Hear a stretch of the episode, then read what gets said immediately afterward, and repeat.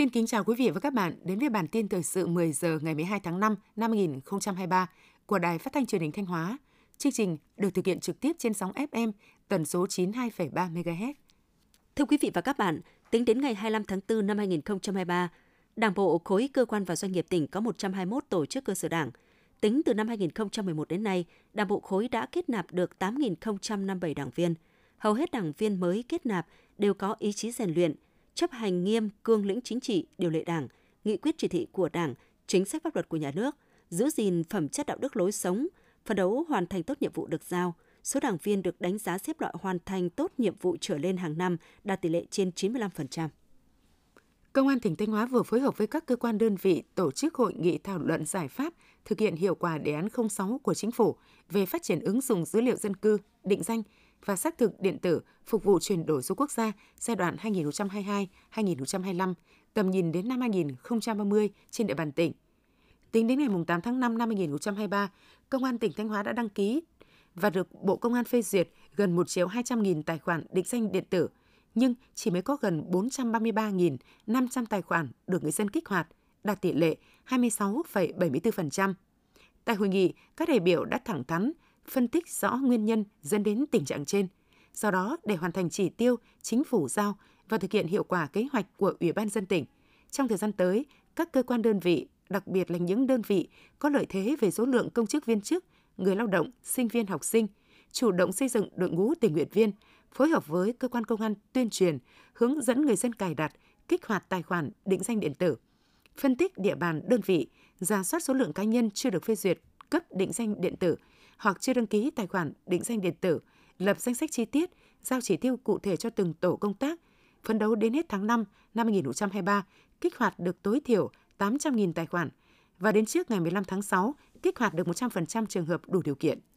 Vụ thu mùa năm 2023, huyện Thọ Xuân phấn đấu gieo trồng 10.200 ha với các loại cây trồng chính, lúa 7.550 ha, ngô 1.000 ha, lạc 60 ha, còn lại là rau màu và các loại cây trồng khác. Để hoàn thành mục tiêu trên, huyện đề ra các giải pháp cụ thể, trong đó chú trọng đẩy mạnh cơ giới hóa các khâu chăm sóc phòng trừ sâu bệnh, tiến tới mở rộng diện tích áp dụng cơ giới hóa đồng bộ trong sản xuất, triển khai các hợp đồng đầu tư liên kết sản xuất và bao tiêu sản phẩm các cây trồng xuất khẩu như lúa, giống,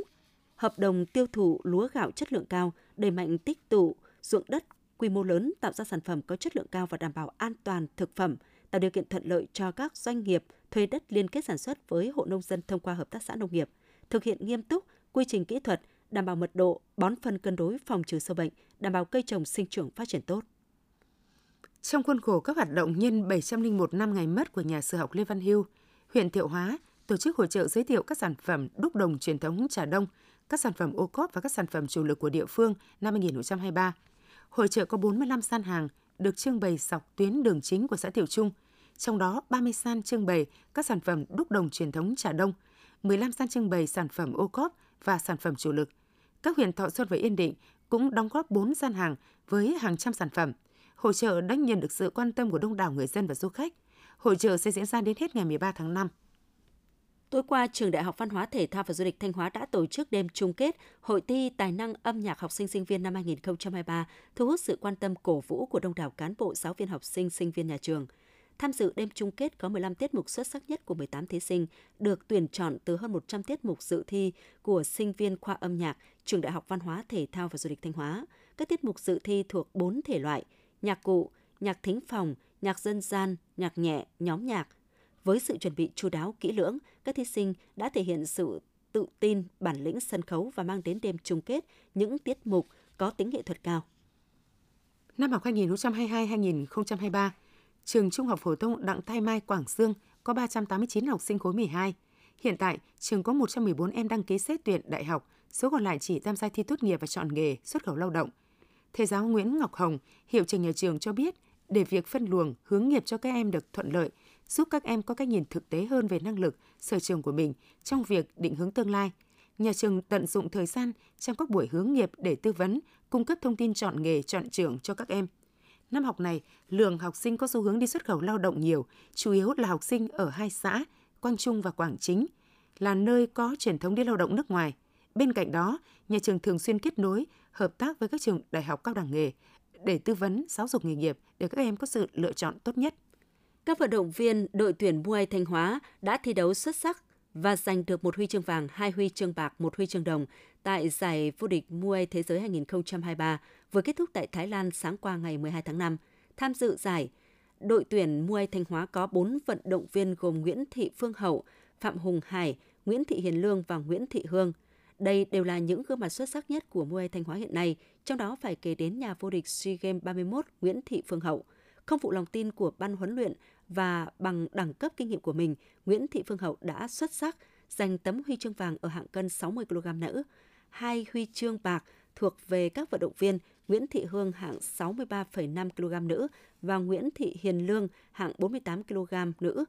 Huy chương đồng thuộc về vận động viên Phạm Hùng Hải ở nội dung Waikunam. Quý vị và các bạn đang theo dõi bản tin thời sự trực tiếp 10 giờ của Đài Phát thanh Truyền hình Thanh Hóa. Tiếp theo là những thông tin trong nước. Hôm qua dưới sự chủ trì của Chủ tịch Quốc hội Vương Đình Huệ, Ủy ban Thường vụ Quốc hội tiếp tục họp phiên 23 cho ý kiến vào dự án luật đất đai sửa đổi. Ủy ban Thường vụ Quốc hội cho biết, hồ sơ dự án luật đất đai sửa đổi được chuẩn bị công phu và sau nhiều lần điều chỉnh, chất lượng được nâng lên rõ rệt, đủ điều kiện trình Quốc hội cho ý kiến tại kỳ họp thứ 5. Tính đến nay đã có trên 12 triệu lượt ý kiến góp ý đối với dự thảo luật.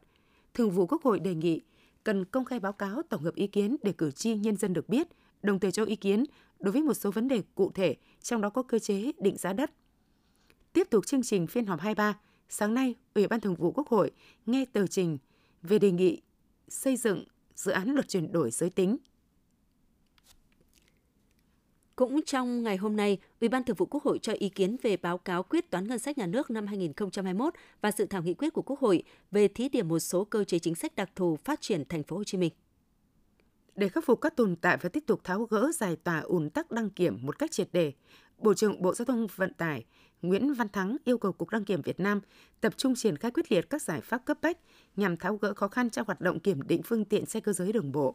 đồng thời cần trương trao đổi, thống nhất với cơ quan có liên quan của các bộ ngành để đề xuất kiến nghị chính phủ cho phép tiếp tục thực hiện theo trình tự thủ tục rút gọn về việc sửa đổi bổ sung thông tư 16 2021 của Bộ Giao thông Vận tải theo hướng tự động gia hạn thời hạn giấy chứng nhận và tem kiểm định đối với nhóm phương tiện chở người đến 9 chỗ ngồi, không kinh doanh vận tải theo chu kỳ đăng kiểm mới được quy định tại thông tư 02 ngày 22 tháng 3 năm 2023 của Bộ Giao thông Vận tải.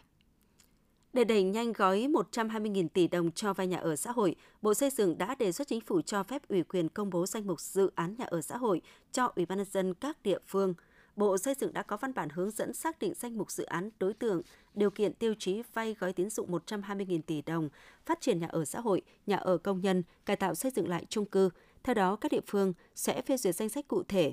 các dự án, các đối tượng đảm bảo công khai minh bạch đúng quy định – Ngân hàng Nhà nước và các ngân hàng thương mại sẽ áp dụng điều kiện cho vay và lập quỹ dự phòng rủi ro, không đánh đồng giữa các doanh nghiệp. Kim ngạch xuất khẩu cà phê 4 tháng đầu năm đã đạt 1,7 tỷ đô la Mỹ, tăng 2,5% so với cùng kỳ năm ngoái. Giá cà phê xuất khẩu cũng có xu hướng tăng, bình quân đạt hơn 2.250 đô la Mỹ một tấn. Theo Hiệp hội Cà phê Cacao Việt Nam, giá và sản lượng xuất khẩu cà phê gần đây tăng do thiếu nguồn cung – ở thị trường trong nước, giá cà phê Robusta đã lập kỷ lục 56.000 đồng một kg, vượt mức 50.000 đồng một kg được thiết lập vào thời kỳ đỉnh cao năm 2011. Theo Cục Thú Y, giai đoạn từ năm 2018 đến năm 2022, đàn gia cầm ở Việt Nam tăng nhanh từ 435,9 triệu con lên 557,3 triệu con, tốc độ tăng trưởng bình quân là 6,3% một năm – trong quý 1 năm 2023, chăn nuôi gia cầm trên cả nước phát triển ổn định. Hiện nay trên cả nước có 23.230 cơ sở vùng chăn nuôi tại 55 tỉnh thành phố được chứng nhận an toàn dịch bệnh. Trung tâm Dự báo Khí tượng Thủy văn Quốc gia đã phát đi bản tin dự báo thời tiết 12 tháng 5 với những thông tin gió mùa Đông Bắc mới nhất. Theo đó, đêm qua và sáng sớm nay 12 tháng 5, không khí lạnh đã ảnh hưởng đến các nơi ở phía Đông Bắc Bộ và một số nơi ở phía Tây Bắc Bộ. Dự báo trên đất liền ngày 12 tháng 5, không khí lạnh tiếp tục ảnh hưởng đến các nơi khác ở phía Tây Bắc Bộ và Bắc Trung Bộ, phía Đông Bắc Bộ và Thanh Hóa trời chuyển mát. Trong đợt không khí lạnh này, nhiệt độ thấp nhất ở phía Đông Bắc Bộ phổ biến 21 đến 23 độ, vùng núi có nơi dưới 20 độ. Ngày và đêm 12 tháng 5, ở khu vực từ Thanh Hóa đến Thừa Thiên Huế có mưa, mưa vừa và rông, cục bộ có mưa to đến rất to với lượng mưa phổ biến từ 20 đến 50 mm, có nơi trên 80 mm. Trong mưa rông có khả năng xảy ra lốc xét, mưa đá và gió giật mạnh. Quý vị và các bạn vừa theo dõi bản tin 10 giờ của Đài Phát thanh Truyền hình Thanh Hóa. Mời quý vị tiếp tục đón nghe bản tin thời sự 11 giờ để cập nhật những tin tức thời sự trong tỉnh.